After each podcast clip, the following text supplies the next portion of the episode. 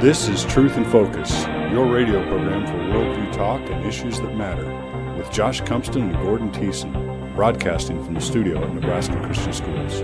Welcome to Truth in Focus. I'm Gordon Thiessen along with my co host Josh Cumpston. And today in the studio here at Nebraska Christian Schools, we have Steve James. Steve, welcome to the program. Thanks for having me, Gordon. Just a little introduction with Steve. He was a counselor at Hastings High School, senior high, for 30 some years, right, Steve? 36 years to be exact. I was uh, only going to be there one year, but it turned out to be 36. 36. And now you have retired officially. And I know Steve for a long time through the ministry of the Fellowship of Christian Athletes. And Steve has served as a huddle coach there for FCA. He's served at FCA hockey camps and been very involved with the FCA ministry over the years. And now, Steve, in your retirement years, tell our listeners a little bit about how the Lord is using your retirement.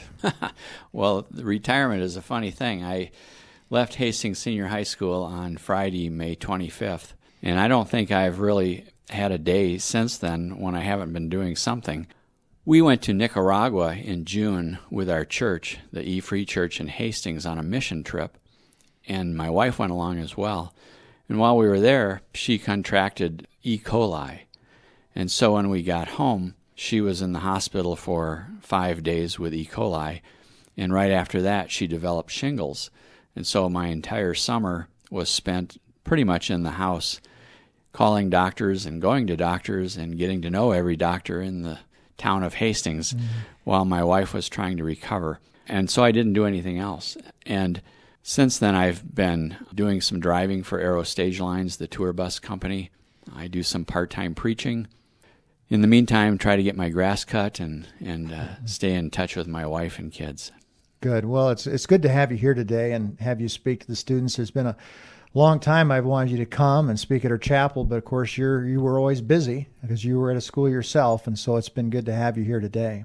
Well, thanks. With counseling, I also was the cross country coach for 32 years, and for 24 of those years, I was coaching track, and so there wasn't a lot of free time. Steve, we worked together at Hastings High School for five years, and you've uh, you were there for 36. Your message this morning for the kids, you talked about the banner that uh, that Christ has over us. What was it that when you were looking at something to bring to our students that that convinced you that that might be be what you should share this morning? I think I chose that because it all starts there. Unless we are under that banner, unless we come to that banquet table with Jesus, why everything else is a moot point. And the Song of Solomon is just a different way of presenting the gospel in a very unique way. And it's not referenced very much by by the church in general, and it's not referenced at all probably in youth groups.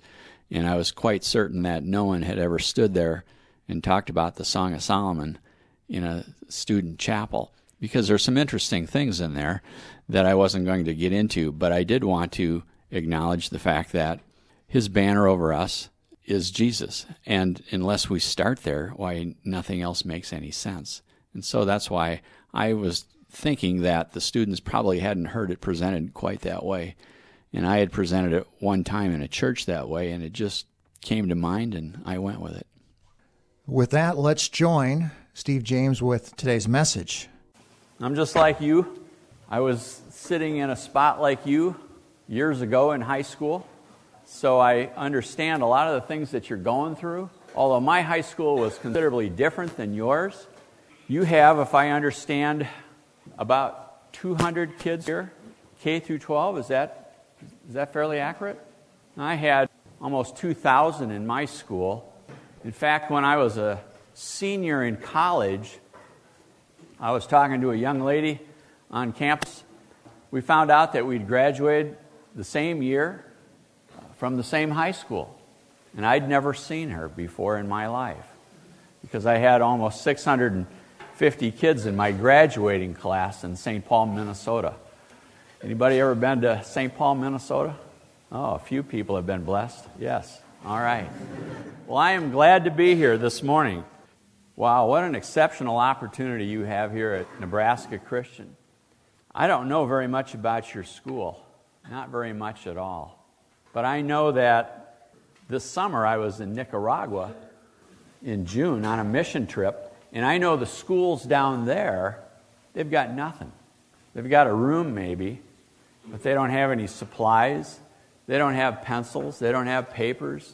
They have a few books. They have pictures of Daniel Ortega plastered up all over the walls. He's the dictator of Nicaragua. But they don't have anything. And they are dying literally to go to school. They want to go to school. And when we handed out paper and pencils and rulers and whatever else we handed out, they were so grateful that they were going to have a chance to go to school. And that's stuff that we just take for granted. We've got all the pencils we could ever want, but they had nothing. They didn't even know how to brush their teeth. I remember in the pack that I handed out to one little boy, gave him a toothbrush and some toothpaste, and he was thrilled to death. He ran off. The next day, he showed up again. He wanted me to show him how to use that stuff. Didn't know how to brush his teeth. We just don't realize how blessed we are here in America, and you are exceedingly blessed to have this school. We were in Ireland a couple of years ago, and, and not just in Ireland, but a lot of schools in Europe they don't allow you to choose what you're going to study in school. Once you get to a certain point, they look at your grades, they look at your IQ, and they say, well, you're going to go this way, and you're going to go that way. And what you think doesn't make any difference because the state chooses what you're going to study. The school that I went to, well, actually, the school I worked at the last 36 years, I can't remember one day in 36 years where we started the day off with chapel. Didn't happen. Doesn't happen in any public school anywhere in America. You are unique. You have a rare opportunity. And I know that it's easy to become kind of passe about it and, and you just sort of take it for granted. Please don't do that. Please realize what a unique opportunity that you have. Then the common question I always get from people is Can you witness for Jesus in the public school? Can you talk about Jesus at Hastings Senior High School? Can you mention his name? And my answer was absolutely. I was witnessing for Jesus at Hastings Senior High from the moment I walked in the door until the moment I left after practice. Because almost everybody there knew that I was a Christian. And they were watching my life from the moment I drove up in the morning until the moment I drove away at night. And so, yes, Jesus is alive at Hastings Senior High. In fact, unbeknownst to the school board at Hastings High, in every school board in the nation, Jesus Christ is Lord and Savior of every single school district in the nation. They may not recognize that, but nevertheless, that is true. I was not good in school. I was not a good student. I, I was only interested in one thing, and that was what time is practice. Some of you guys can relate to that, maybe some of you girls. But I remember in seventh grade, the only thing I remember about seventh grade is Mrs. Gilsdorf, who was probably like a Marine DI. And that's the way she talked to us. And I was just a little guy then. I'm not very big now, but I was just a little guy. She scared me to death. In the eighth grade, I went off to junior high because our seventh grade was still in elementary school. But in eighth grade, I went off to the, junior high, and this was an inner city junior high, and there were some mean looking kids there. And the first day I was there, I had walked a block away from the school, and this big kid stopped me. He just grabbed me by the collar. He says, Kid, I want you to clean my shoes. Well, I looked at this kid. He was slightly overweight, and I knew there's no way I can ever take this guy on, but I can run. So I ran away from him. But that was all I remember from eighth grade. ninth grade, ninth grade, now, this, you got to remember, I'm, I'm a little bit older than all of you. Ninth grade, there was a phenomenon that hit America called Beatlemania. Anybody know who the Beatles are? Well, anyway, everybody back then knew who the Beatles were, and the thing that set them apart was their long hair. Well, I happened to have a father who said to me one day, my dad was kind of a, he was a tough guy. He was a trucker. And he didn't mess around. And he came up to me one day and he says, Stephen, when he wanted to get a point across, he always called me Stephen. He says, Stephen, you ever come home with a haircut like that, you're not coming in the house. You're sleeping in the garage. You got it? I said, I'm good with that, Dad. So my hair grew. Now, if you look at my hair, if you get up close, you'll see it's kind of wavy, kind of kinky even. So when my hair kind of grew, it didn't just grow down like the Beatles. It kind of grew down and it kind of grew out. so I had a lot of hair. So one day in PE, the gym teacher, who was a lot like, his last name wasn't Hitler, but I think he was related to him, sort of down the line.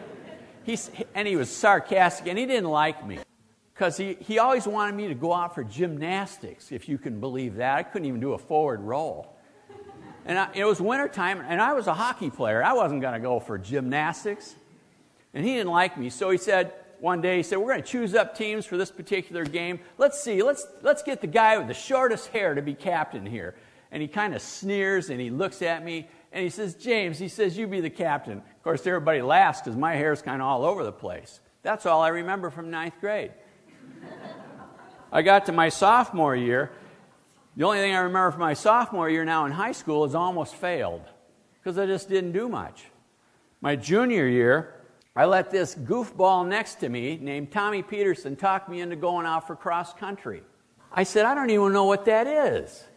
Well, we ran a mile one day and then we stretched, then we ran another mile and we stretched. And then this coach, this barbaric coach, said, Okay, today I think we're going to run a third mile. And I thought, Are you out of your mind? Three miles? But I stuck it out and I started running in the fall of 66 and never in my wildest dreams ever thought that I would coach cross country. But I did for 34 years. And then my 12th grade year, the only thing I remember from that is December 1st, I developed senioritis. And after that, I don't remember anything about high school. so I was not a good student. Not a good student by any stretch of the imagination. And when I graduated, there were only a couple of choices. You could either go in the military or you could go to college. And my dad says you're going to college. Well, I almost failed junior college. It was the only college I could get into. And I didn't do very well there. I almost failed there, but I got through it. And as I'm going through it, I'm thinking to myself, is this all there is? You just sort of go to school and you get a functional degree, and then you kind of get a functional job, and you find a functional wife, and you have some functional kids, and you just sort of function the rest of your life. I thought, that's not my idea of a good time. I'm not doing that. But I didn't have any other options because I didn't know Jesus at that time. And so the question in my mind was what else is there that I can hang my hat on? So I'm moving away to this university, and as I'm moving and packing stuff up, I notice over here on my bedstand is my Bible that I'd gotten in the fourth grade, and it's still in the box. I didn't want to mess it up. I thought, well, I ought to take that. I don't know why, but I took it. I started reading it, I read the first four chapters of the New Testament and I thought, well, this is a goofy book. All these books are the same. Matthew, Mark, Luke, and John, they're all telling the same story. So I didn't read it anymore. But then one day, I ran into a guy at the college and he said, Let me ask you a question. Are you a Christian? I said, Well, I'm a Methodist. And that didn't seem to satisfy him too much. And so he invited me to come to some Bible studies. And I, for the first time in my life, had a little light go on in my my head, or more likely in my heart, and I thought, this is what I'm looking for. So I started going to these Bible studies. I started learning how to pray. I started learning all kinds of things. In fact, I would go to these Bible studies on Thursday night. They were at 8 o'clock. And at 1.30 in the morning, I was still sitting in front of the leaders asking them questions. That's how hungry I was. Because I knew that my life had nothing. And I wanted what these people had. And so I would ask a lot of questions. Jesus says, And while they were yet sinners, Christ died for them. While you were yet a sinner, while I was still a sinner, Christ died for us. And he was drawing me in. And so after a while, I went to this conference one day, and, I'm, and this guy is talking, and he draws a big circle on the board, and he divides it like a pie. And he says, Now, this is your life. Part of this life is education, part of this life is work, probably another part of this pie is, is family, Another part down here is money. But the part that Jesus is really interested in is this part right here in the middle. What's in the middle of your life? After we were all done, I went up to Harvey. His name was Harvey. I said, Harvey, I don't even know if Jesus is in my life, let alone in the middle. And so he explained the gospel to me, which I pretty much understood. And so that night, I sat down and just prayed on a folding chair, just said, Jesus, I don't know very much about any of this stuff, but one thing I do know is that I got nothing better to do than what you're offering me. And so please take my life and make some sense out of it. And my question to you this morning is what are you doing in your life that is better than what Jesus has to offer you? Let me say that again. What are you doing in your life right now that is better than what Jesus has to offer you? It's that time of the, the year when we're going to start seeing all these election banners. You're going to see banners in people's yards that says, vote for Romney, vote for Obama, vote for Compton. Wouldn't that change the way we live? You're going to see these banners all over the place. When we were in Nicaragua, I just mentioned there are banners all over the schoolroom. Daniel Ortega's face looking out at the people because he's the dictator of, of uh, Nicaragua. But they were all over the place. If you have your Bible, if you have your Bibles, turn it to the Song of Songs, or as some Bibles say, uh, the Song of Solomon. It's right after Ecclesiastes, which is right after Proverbs. I am quite certain that you have had, had any other chapel speakers stand in front of you and talk about the Song of Solomon. I am quite certain of that. In chapter 2, verse 4, he has taken me to the banquet hall, and his banner over me is love. He has taken me to the banquet hall, and his banner over me is love. Did you get that? His what is over us? His banner. And his banner is over who? His banner is over you. Jesus Christ, the maker of heaven and earth, the maker of the universe, the one who puts the stars in place, the creator, is interested in having you personally come to his banquet. And he is putting a banner up. And he is saying, Come to me. You are special. I want you at this banquet. The same Jesus who formed you, who says he knew you before you were born, the same God of Abraham, Peter, and Paul is inviting you personally to come to his banquet table. And his banner will identify you, it'll protect you, it'll offer you security. What else does that mean for you? It means that you don't have to be like everybody else. I've always thought the greatest thing about being a Christian is I just get to be myself. I don't have to be like you or you or you or you in the back. If Jesus wanted me to be like everybody else, He would have created me that way. And you as well. He created you the way He wanted to create you. And I know what it's like to be a teenager. We all went through that, where you're thinking, I'm not good enough. I don't have any talent. I don't have any ability. I don't look very good. I don't have great athletic ability. I'm not very smart. I went through all of that. I knew I wasn't very smart, and I was just an average hockey player. And I know that you think the same thing sometimes. We all do. And I'm not sure, and I'm talking to the adults now too, I'm not sure we ever really outgrow that. We do a lot of comparing back and forth as to how we sort of stack up in society, don't we? But Jesus says, I created you to be unique. I didn't create you to be like anybody else than what I created you as when you were born. And that opens up endless possibilities because this same God who created you says, I have a plan for you as well. I do. In Ephesians, it says, Ephesians 3, verse 20, Now to him who is able to do immeasurably more than all that we ask or imagine, according to his power that is at work within us more than you can think or imagine. And all of you are thinking in, in, in the high school mode, you're beginning to think, what can I do with my life? What do I want to do? What makes some sense? How do I want to be successful so I can be a contributing member of society and raise a family? Those are things that go through your mind. This verse here in Ephesians says, By whose power? By God's power, not by your own. More than you think or imagine. I barely, and I mean barely, graduated from college. Just barely got through by the skin of my teeth. Did much, much better in graduate school, but just barely graduated from college. All of my high school teachers would be absolutely flabbergasted to know that I even went to college, let alone graduated.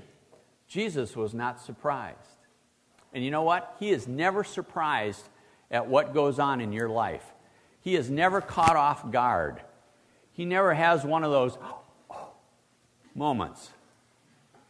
Not in your life, not in the life of the world. He is not surprised when the trade towers come down. He is not surprised when hurricanes come. He is not surprised when your life is in upheaval. That doesn't catch him by surprise at all. So, doesn't it make sense to go to the God of creation when we have difficulty in our life instead of trying to solve it on our own? He has a plan for your life. I would have never, never, never imagined that I would be a high school counselor. And I would certainly never imagine that I would be a cross country coach.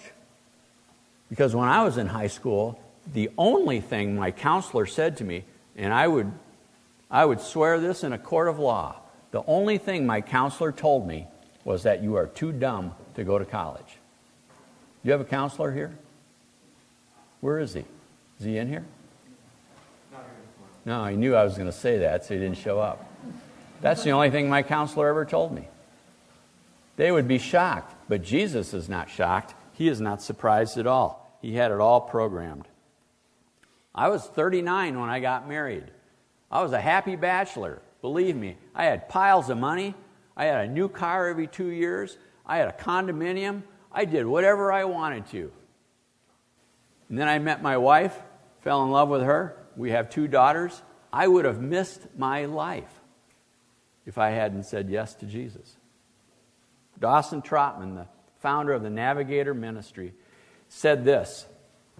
He said, The world has yet to see what God can do with one man or one woman who is completely yielded to Him.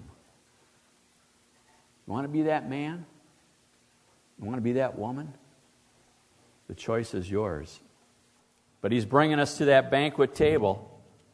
He says, Come home with me. And I have a tendency to just talk forever. He's bringing you to this banquet table. I'll try to wrap this up real quick. He's not taking you to some dump. He says, We're going to splurge. And when you go to a banquet, you generally have a, a feeling of anticipation. It's a lot like Thanksgiving or Christmas. When somebody's making the big meal, you can smell it when you wake up, or you can smell it when you walk in the door. There's great anticipation for this banquet. There's a lot of excitement. You can almost taste it. And that's where Jesus has taken us. It's, it's like Christmas, you know, the night before Christmas, the excitement that you have, or the excitement you have when you, when you get an A on a paper that you worked really hard, or it's fourth and one and you're at the three yard line. There's great anticipation. Can you sense the excitement and the anticipation of Jesus? I don't know if we can even imagine Jesus jumping up and down and getting really jacked about anything, but I think that he did. But imagine this, kids. He's taking you to this banquet now, and he's leading you up the hallway to the banquet. The room is down there. He's leading you down the hall. He says, Come with me. And he's looking over at his shoulder at you all the time, and he's smiling, and he's looking for your reaction. And you get closer and closer, and you can smell it. You can smell that filet or that roast beef and the mashed potatoes. And he gets right up to the door, and he opens it up, and he looks at you, and you look at him, and you said, Jesus, I just as soon have a bologna sandwich. Why would you do that when you can feast with the King of Kings? I know I've done that. I know I do that. I just say, you know what, Lord? Thanks for everything, but I'll do this on my own. You ever been in that situation before? If you have, you can repent. Now, there's a word that's not held in high regard in our society anymore.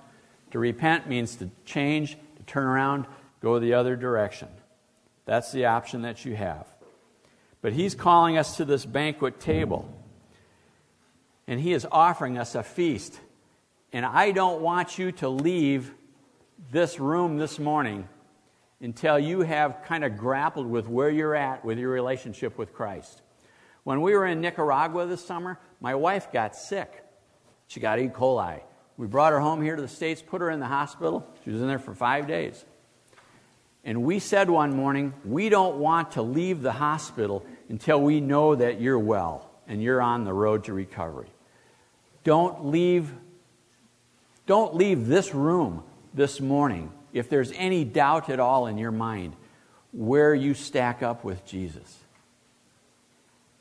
Don't leave here. Come and talk to one of your teachers. Come and talk to me. We'll be glad to pray with you.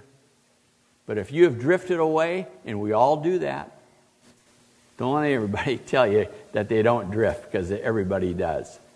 If you need to repent, there's no better time to do that than right now this morning. You know, the Blue Hill people, when they woke up that morning, they didn't know they were going to die. Those people driving the bus. I was driving a bus back from Columbus last night, right down Highway 30. Those big trucks and cars are going by. I'm here. Cars and trucks are going by right here. And I thought to myself, just like that, just one heartbeat away from eternity. Where are you this morning? I'm thinking that most of you are, are Christian kids, but I'm not dumb enough to believe that everybody is. I know there's some in here that have probably never come to grips with who Jesus Christ is. This morning, we are inviting you to come to the banquet table, to come and feast with the King of Kings. Don't leave here without making that decision. Jesus never gives up on us, just like your coaches never give up on you, and your teachers never give up on you, and your parents. He never gives up on you. He has taken me to the banquet hall, and his banner over me is love. May that be true for you today. Let's pray. Heavenly Father, thanks for just these few minutes to, to share and to visitate about you. Lord, we love you a lot. And I know that there's maybe some in here that don't know you. And I pray for them that they would come to know you today. I pray that no one would leave here this morning without knowing who you are. And those that need to would, would repent, would come back to the table. Lord, we thank you for your grace. We thank you for never giving up on us. We thank you for being our biggest cheerleader. We thank you for dying on the cross. And we thank you for being our Savior. In Jesus' name, amen. You've been listening to a message by Steve James. He's from Hastings, Nebraska. He's a former counselor at Hastings Senior High and a cross country coach. Well, this wraps up the program today. You've been listening to Truth in Focus. For my co host, Josh Cumpston, this is Gordon Thiessen. Thanks for joining us as we encourage, engage, and equip Christians in today's culture war while bringing the truth in focus.